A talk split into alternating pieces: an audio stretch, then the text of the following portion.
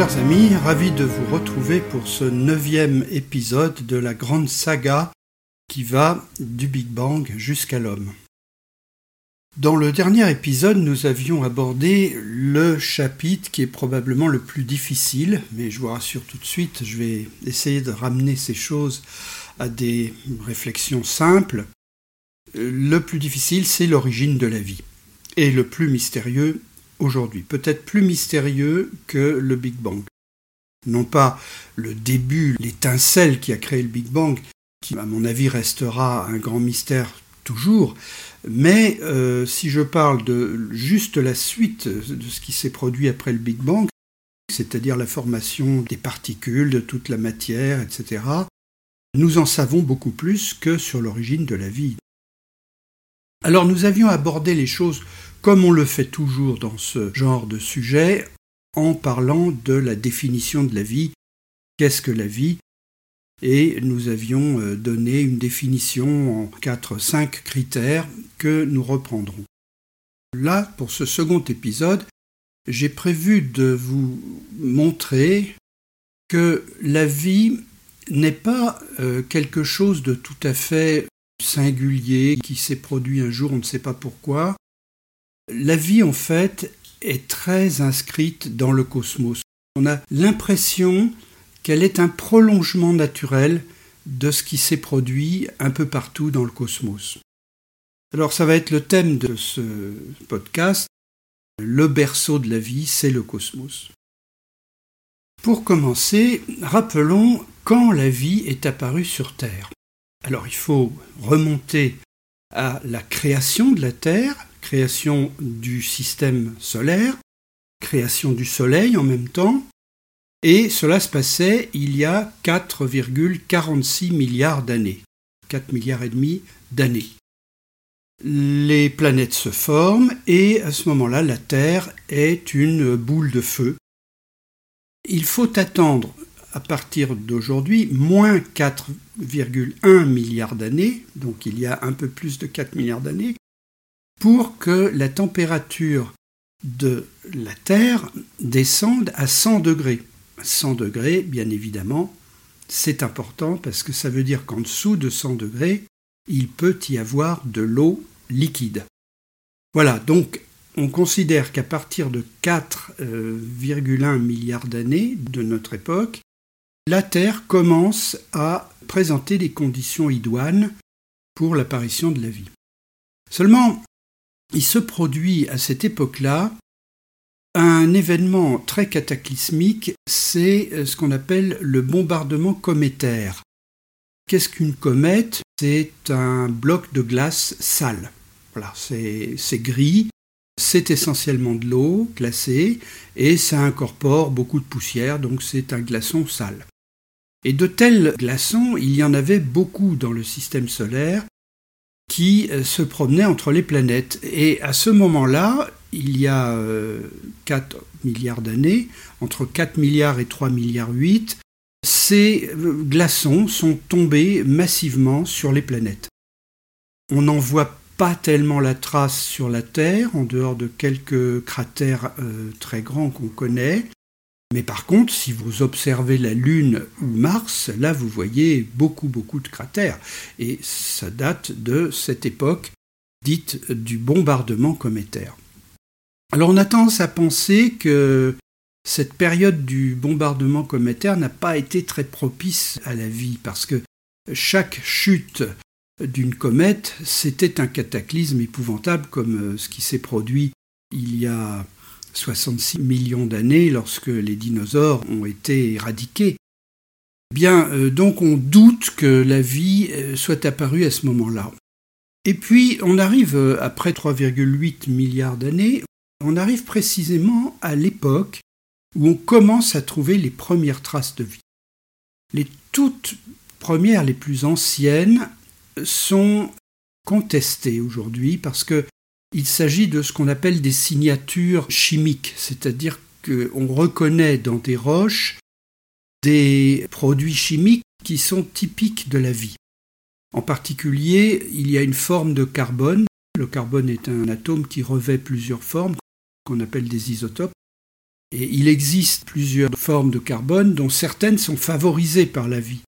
Alors voilà le genre de signature qu'on trouve à cette époque-là et qui laisse penser que la vie était apparue il y a 3,7 milliards d'années.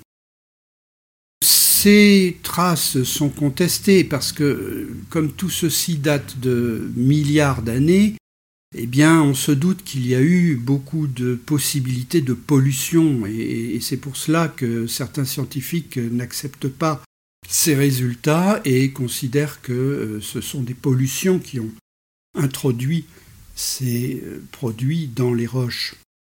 Néanmoins, si on remonte à 3 milliards et demi d'années, 3 milliards et demi, là on a les premières preuves incontestées de l'existence de la vie. Voilà, la vie existait déjà il y a 3 milliards et demi d'années, et qui plus est, existait sous une forme déjà très élaborée, puisqu'on sait qu'il s'agissait de bactéries.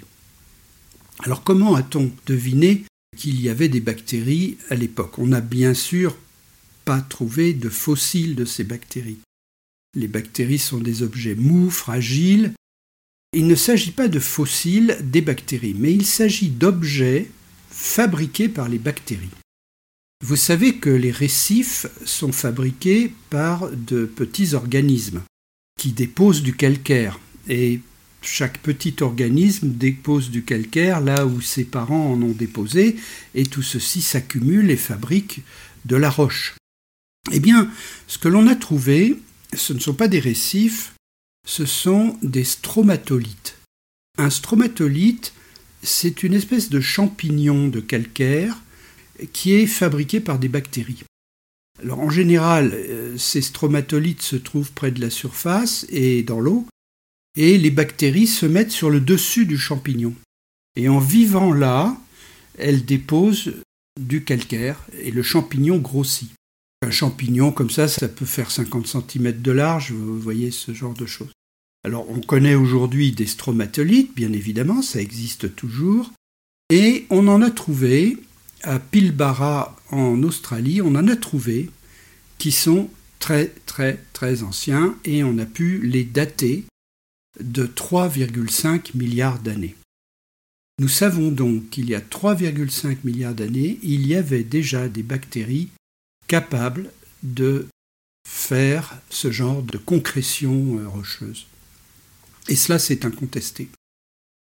Alors, euh, de là, il y a déjà un enseignement qui est extraordinaire. Je dois vous dire que quand j'ai découvert ça, je suis resté euh, vraiment très très étonné. Ben, ce qui est étonnant, c'est que la vie est apparue très vite après que les conditions soient requises. Si on considère que euh, les conditions sur Terre sont devenues vivables à l'issue du bombardement cométaire, cela veut dire 3 milliards 8 d'années de notre ère, en remontant le temps, eh bien, si on dit que les conditions étaient propices il y a 3,8 milliards d'années et que euh, on a déjà une forme de vie élaborée à 3,5, ça veut dire qu'il y a une fenêtre de 300 millions d'années. Et c'est dans cette fenêtre de 300 millions d'années qu'a dû apparaître la vie et en plus qu'elle a dû se sophistiquer au point d'arriver au stade de la bactérie, qui est déjà très complexe. Et cela, voyez-vous, c'est à la fois un grand étonnement, parce qu'on se dit finalement la vie est apparue dès qu'elle le pouvait, et en même temps c'est une question aussi pour les scientifiques, parce que beaucoup euh, se demandent comment on peut arriver au stade de complexité d'une bactérie en 300 millions d'années ça ne paraît pas beaucoup. Maintenant, lorsque je dis que la vie est apparue dès qu'elle le pouvait, ben c'est intéressant, ça induit deux idées finalement. Soit l'idée que Dieu a organisé tout cela et qu'il a fait apparaître les conditions idoines sur Terre et que dès que c'était fait, ben il est passé à l'étape suivante. on peut penser cela. L'autre hypothèse, elle est de dire euh, Finalement, la vie n'est pas quelque chose d'aussi improbable qu'on le pensait. Il suffit que les conditions soient réunies et elle apparaît. C'est ce qui fait qu'aujourd'hui, on cherche beaucoup la vie sur euh, d'autres planètes, ce qu'on appelle les exoplanètes, On va chercher intensivement dans le système solaire. Sur Mars, ça a déjà commencé. Et on va chercher aussi dans certaines lunes de Jupiter et de Neptune, dont on sait que ce sont des endroits qui peuvent être favorables. Et l'idée d'aujourd'hui, c'est plutôt cela, c'est plutôt que la vie, finalement, n'est pas si improbable que ça.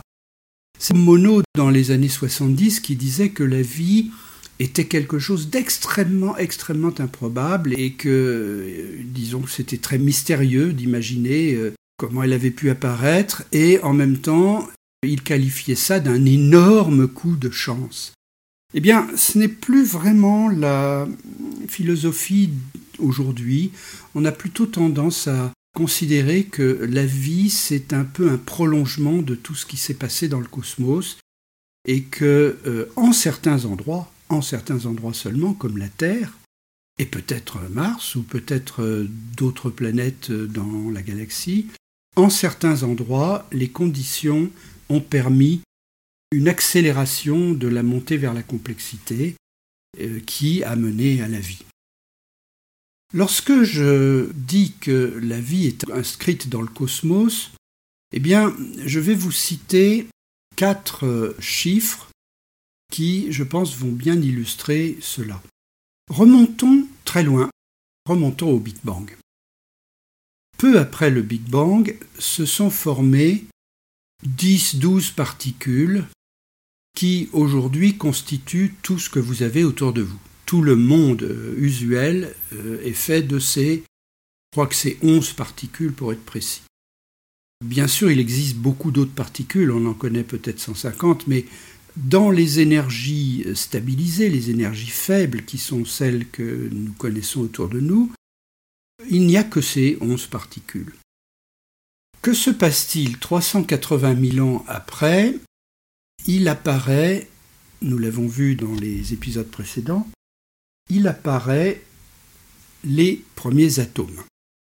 Et les premiers atomes, il n'y en a que deux, c'est l'hydrogène et l'hélium. Le Big Bang n'a rien produit de plus que de l'hydrogène et de l'hélium. Mais nous avions là les deux premiers atomes. Et vous le savez, les atomes, il en existe 92. L'atome d'hélium l'atome d'hydrogène, l'oxygène, le carbone, l'azote, le fer, l'or, le plomb, etc. Et ces 92 éléments, nous en avons parlé déjà, ils se sont fabriqués dans les étoiles. Certains pendant la vie des étoiles, d'autres au moment de l'explosion finale d'une étoile en fin de vie. Et ce sont donc les étoiles qui ont fait 92 éléments. Alors, je vous ai cité là deux chiffres. Je vous ai dit 11 particules et là je vous dis 92 éléments. Eh bien moi je dis que l'univers, c'est un vaste jeu de Lego. Vous avez un premier ensemble de Lego de 11 particules, donc c'est un peu le Lego que vous avez offert à votre enfant. Il y a 11 formes différentes, des carrés, des rectangles, des ronds, il y en a 11, voilà, c'est le premier Lego. Mais ce Lego, s'est assemblé ensuite en atomes. Et là, il a formé 92 atomes. Donc 92 atomes, c'est déjà un Lego beaucoup plus intéressant que vous offrirez à, votre enfant euh, peut-être à 8 ans ou à 10 ans parce qu'il a envie de fabriquer des avions et je ne sais quel euh, objet plus euh, sophistiqué. Donc c'est le deuxième Lego. La montée vers la complexité ne s'arrête pas là, parce que les atomes vont eux-mêmes s'assembler et fabriquer le troisième Lego. Et le troisième Lego, il est déjà beaucoup plus varié. C'est le Lego des molécules minérales. Les molécules minérales, bah, c'est euh, l'alcool, c'est l'ammoniac, c'est euh, la molécule d'oxygène, euh, etc.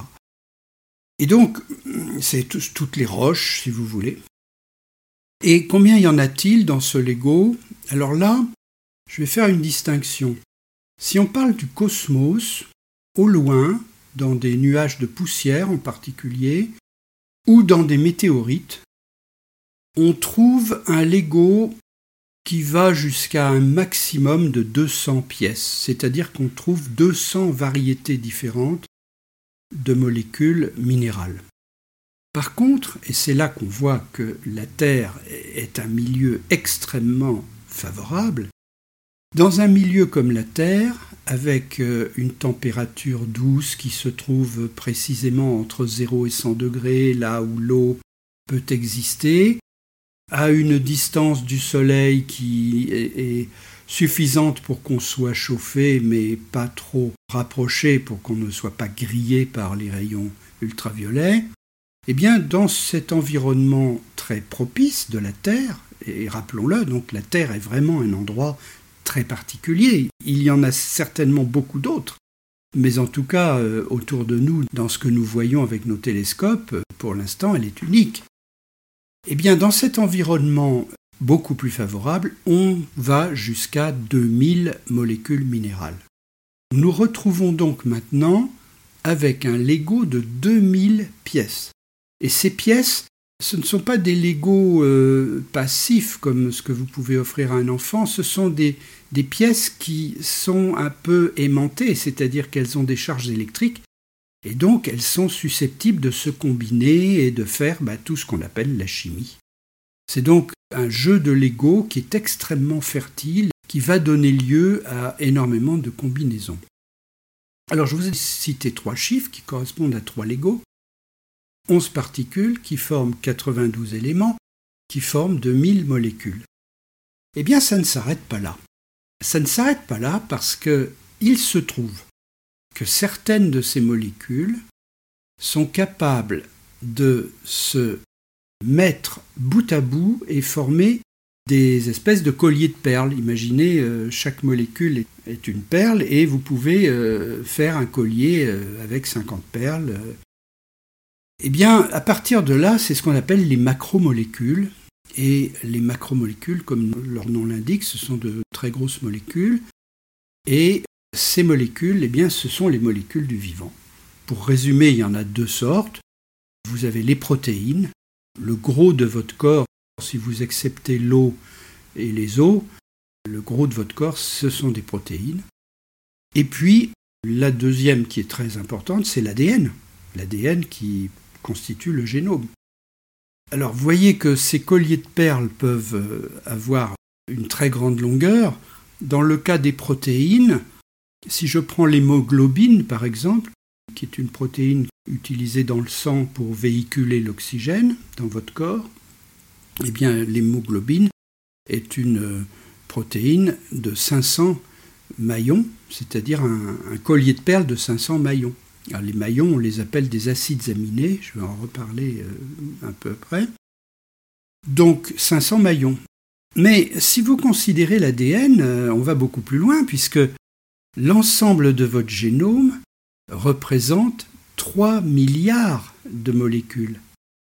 Alors, elles ne sont pas entièrement mises bout à bout parce qu'il y a des chromosomes qui sont séparés. Hein. donc, c'est comme un, collier de perles qu'on aurait fragmenté en, une vingtaine de morceaux. Mais mis bout à bout, votre génome, c'est 3 milliards de molécules. Vous voyez donc que le quatrième Lego, les molécules qui se mettent en chaîne, c'est un Lego infini. C'est ça qui est très important et qui, à mon avis, est à l'origine de la vie.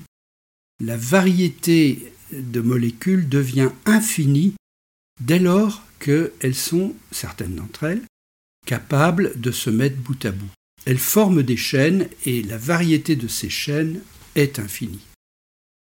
Alors je répète donc maintenant les quatre niveaux de Lego.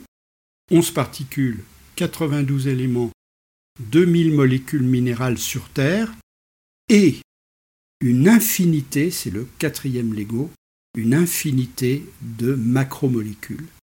Et c'est ce qui a permis l'éclosion de la vie.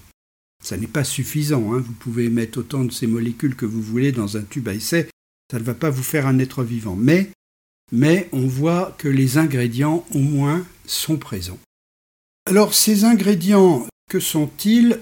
Les chaînes dont je vous ai parlé, les protéines, sont faites d'acides aminés. Un acide aminé, c'est une petite molécule, ça va jusqu'à une vingtaine d'atomes.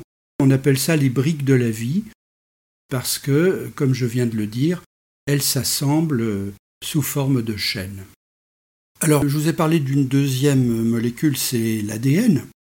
Eh bien, l'ADN, lui, n'est pas fait d'acides aminés, il est fait de nucléotides. Ce sont aussi de petites molécules qui sont à peu près de la même taille et qui ont cette propriété de pouvoir se mettre bout à bout et de former euh, de grands colliers de perles. Eh bien, c'est là que les choses deviennent intéressantes. Pendant longtemps, nous avons pensé que ce quatrième Lego, celui des macromolécules, c'était ce qu'on appelait la chimie organique, c'est-à-dire qu'on disait ben, seuls, seuls les êtres vivants sont capables de faire cela. Et on distinguait deux sortes de chimie, la chimie des êtres vivants, qu'on appelait la chimie organique, et la chimie minérale. Et on considérait qu'il y avait là deux royaumes euh, tout à fait distincts. Eh bien non, en fait, les deux se fondent l'une dans l'autre, et c'est ce qui a été prouvé brillamment par un jeune doctorant en 1953, la même année que celle de la découverte de la structure en hélice de l'ADN. C'est cette année, donc en 1953, qui a été marquée par euh, une autre expérience, celle de Stanley Miller, qui a eu une idée intéressante. Il s'est dit, je vais mettre dans un ballon de verre les matériaux qui devaient exister au tout début. Je vais mettre du méthane, de l'hydrogène, de l'eau, et je vais envoyer là-dedans de l'énergie. Sous quelle forme? Sous la forme d'un arc électrique. Je vais faire des éclairs. Alors on sait que sur Terre, dans les époques les plus reculées, il y avait beaucoup d'orages, beaucoup d'électricité et beaucoup d'éclairs. Donc Stanley Miller reproduit en quelque sorte les conditions prébiotiques, les conditions de la chimie minérale qui pouvaient exister avant la vie. Il met tout ça dans un ballon, il fait des arcs électriques et il fait circuler là-dedans de l'eau. Et que découvre-t-il? Eh bien, il voit se former une espèce de bouillon euh, très épais, un peu un goudron, si vous voulez, marron. Et au bout de quelques jours, il arrête l'expérience et il observe ce qu'il y a dans ce goudron. Et que découvre-t-il? Plein de molécules, déjà une grande variété, mais dans cette variété, il découvre une dizaine de sortes différentes d'acides aminés. Alors, les acides aminés, je vous ai dit qu'ils étaient le constituant des protéines et que les protéines étaient le constituant principal de votre corps. Eh bien, dans la vie telle que nous la connaissons, le nombre de sortes d'acides aminés qui existent est d'une vingtaine.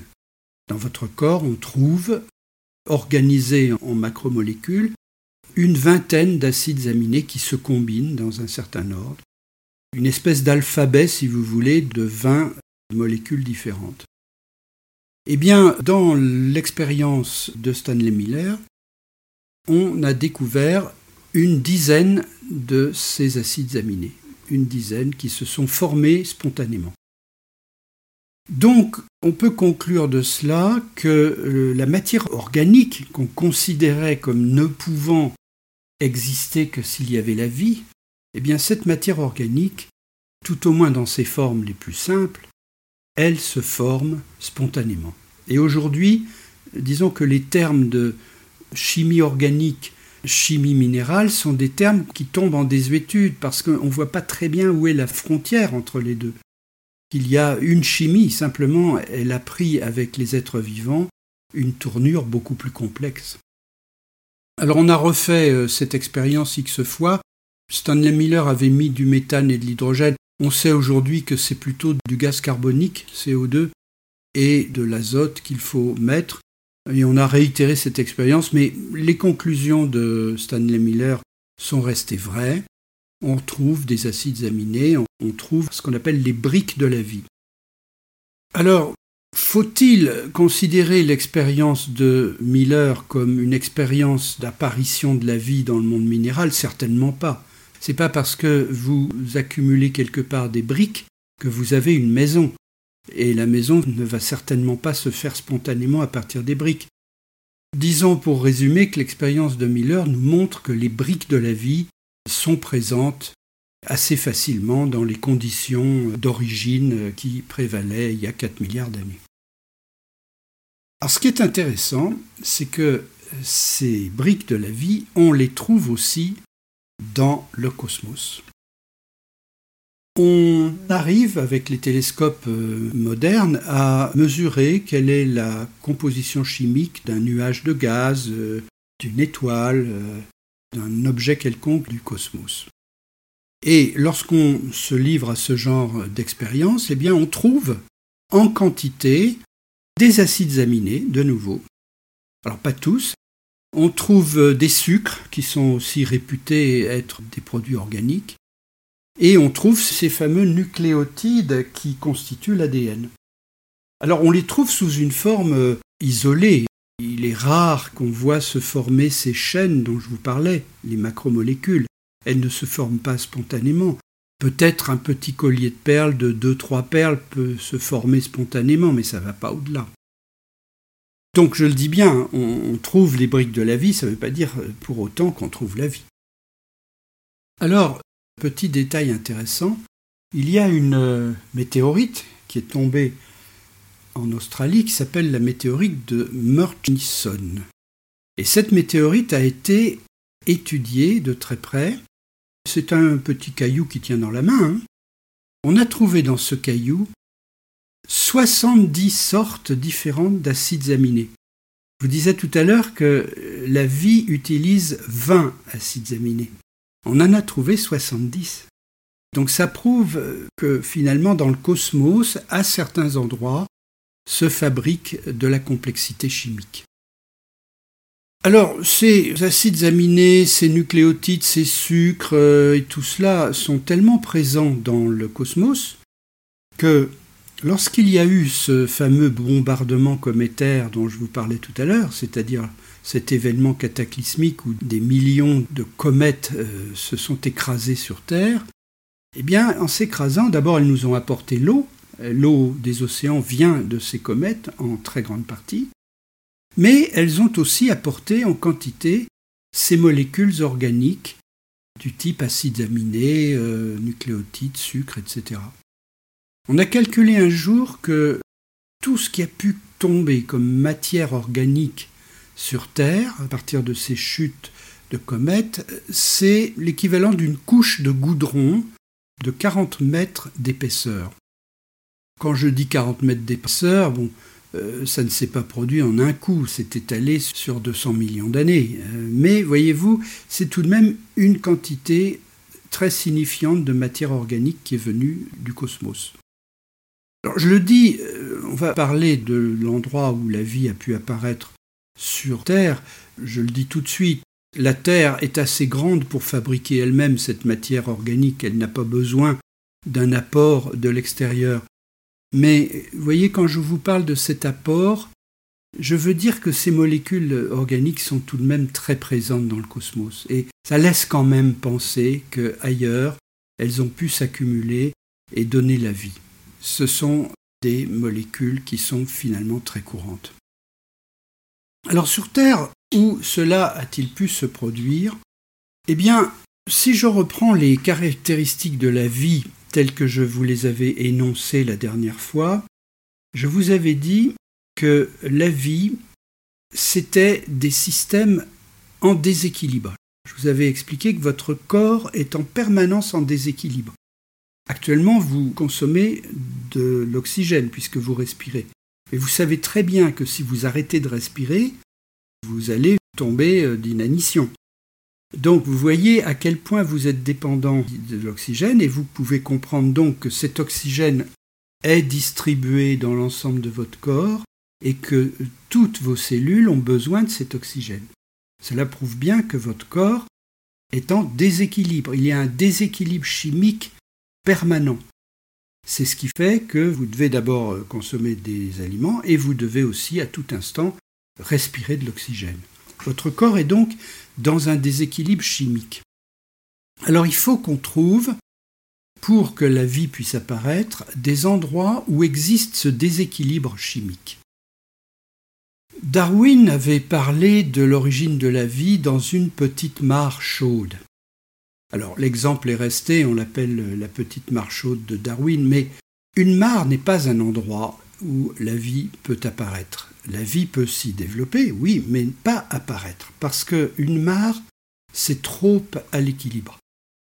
Il faut envisager des endroits où existe un déséquilibre. Et l'endroit qui aujourd'hui est considéré comme le candidat à l'origine de la vie, ce sont les cheminées hydrothermales. De quoi s'agit-il? Au fond des océans, vous avez des endroits qui sont proches du magma. Et dans ces endroits-là, l'eau qui est au fond de l'océan est chauffée, elle s'infiltre dans le sol et elle est chauffée et elle remonte. Et en remontant, elle ressort chargée de minéraux qu'elle a captés euh, dans le sous-sol. Elle sort à haute température, dans les 200 degrés, et avec beaucoup de minéraux dissous. Et ces minéraux, quand ils sortent au fond de l'eau, alors je vous dis tout de suite, ça se passe euh, à grande profondeur. Hein. ce sont des endroits très profonds, dans les 4000 mètres. Et donc, à ces profondeurs-là, on est proche du magma terrestre et donc se produit ce phénomène. De l'eau entre dans le sous-sol, puis ressort chargée de minéraux. Et en ressortant, cette eau chaude dépose une partie de ces minéraux et ça fait une espèce de cheminée. Cette cheminée monte à partir du sol, un peu comme une stalagmite. Et vous voyez, elle devient de plus en plus grande et elle est parcourue par cette eau chaude qui fait euh, une espèce de fumée dans l'eau. C'est pourquoi on les appelle aussi des fumeurs, ces cheminées. Une cheminée de ce type-là peut atteindre quelques mètres jusqu'à une dizaine de mètres pour les plus anciennes. Alors, pourquoi je vous parle des cheminées hydrothermales? En 2000, des scientifiques exploraient les fonds sous-marins et sont tombés sur ces fameux fumeurs. Et là, ça a été une grande surprise parce que, en observant cela avec des caméras, ils ont découvert une faune extraordinaire qui se développe autour de ces cheminées. À 4000 mètres sous l'eau, il y a très peu d'êtres vivants. On trouve des bactéries, mais en petit nombre, on trouve de petites euh, bêtes, mais tout ça est très clairsemé, alors que autour des cheminées hydrothermales, c'est une vie grouillante. De quoi s'agit-il? Eh bien, Dans la cheminée hydrothermale, on s'est aperçu depuis qu'il apparaissait des bactéries, elles se développaient, que ces bactéries étaient consommées par euh, des vers, des mollusques, lesquels étaient mangés par des arthropodes, des sortes de crevettes, euh, lesquels étaient mangés par des poulpes, lesquels étaient mangés par des poissons, etc. Toute une pyramide alimentaire s'est fabriquée autour de ces cheminées, grâce essentiellement aux bactéries qui s'y développent. Eh bien, euh, ça va très loin parce que on a calculé qu'une seule cheminée développait 2,5 kg de biomasse par heure.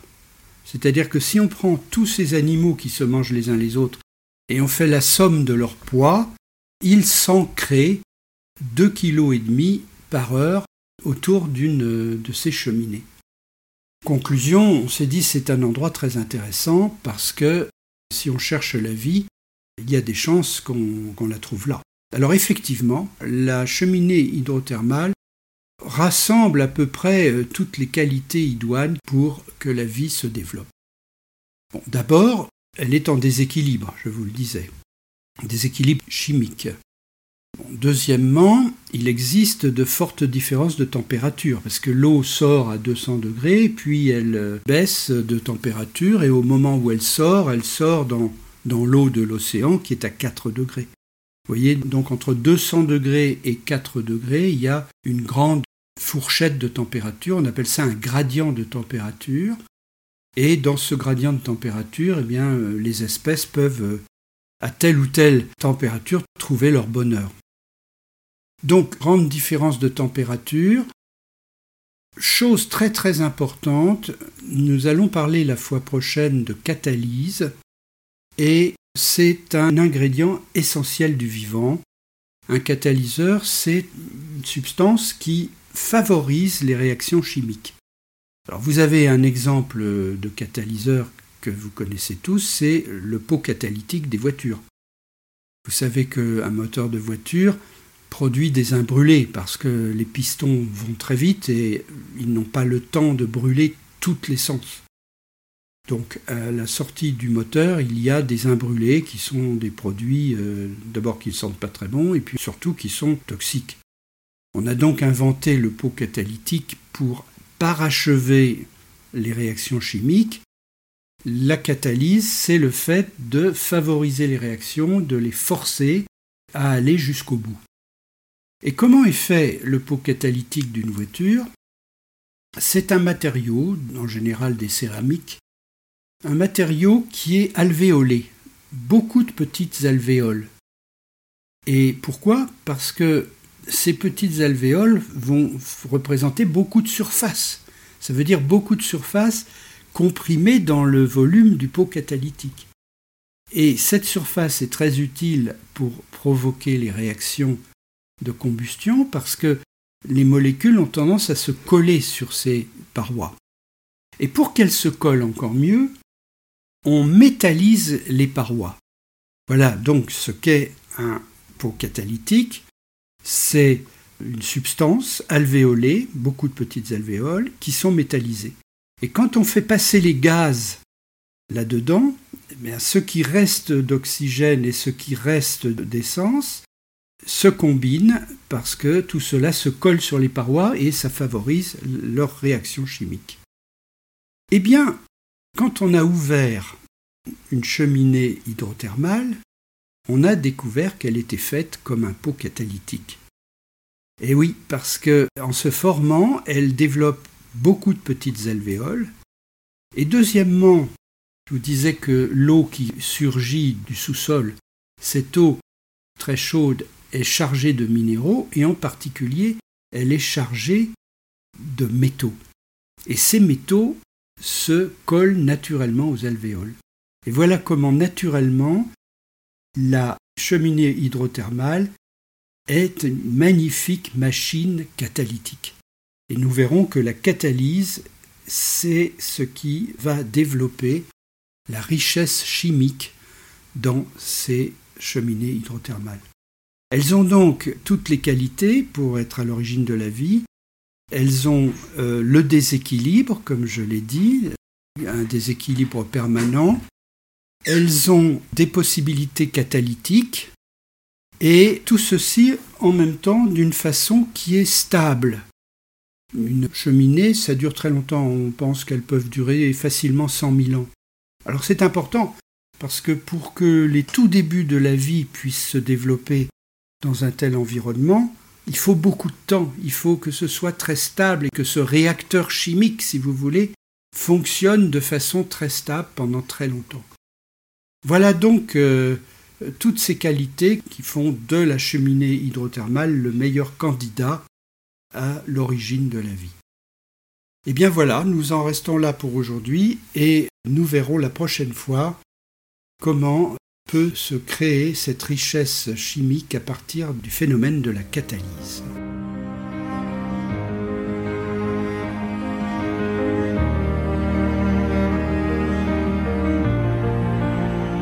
Ce podcast est tiré du livre Les clés secrètes de l'univers de Michel Galliana Mingo.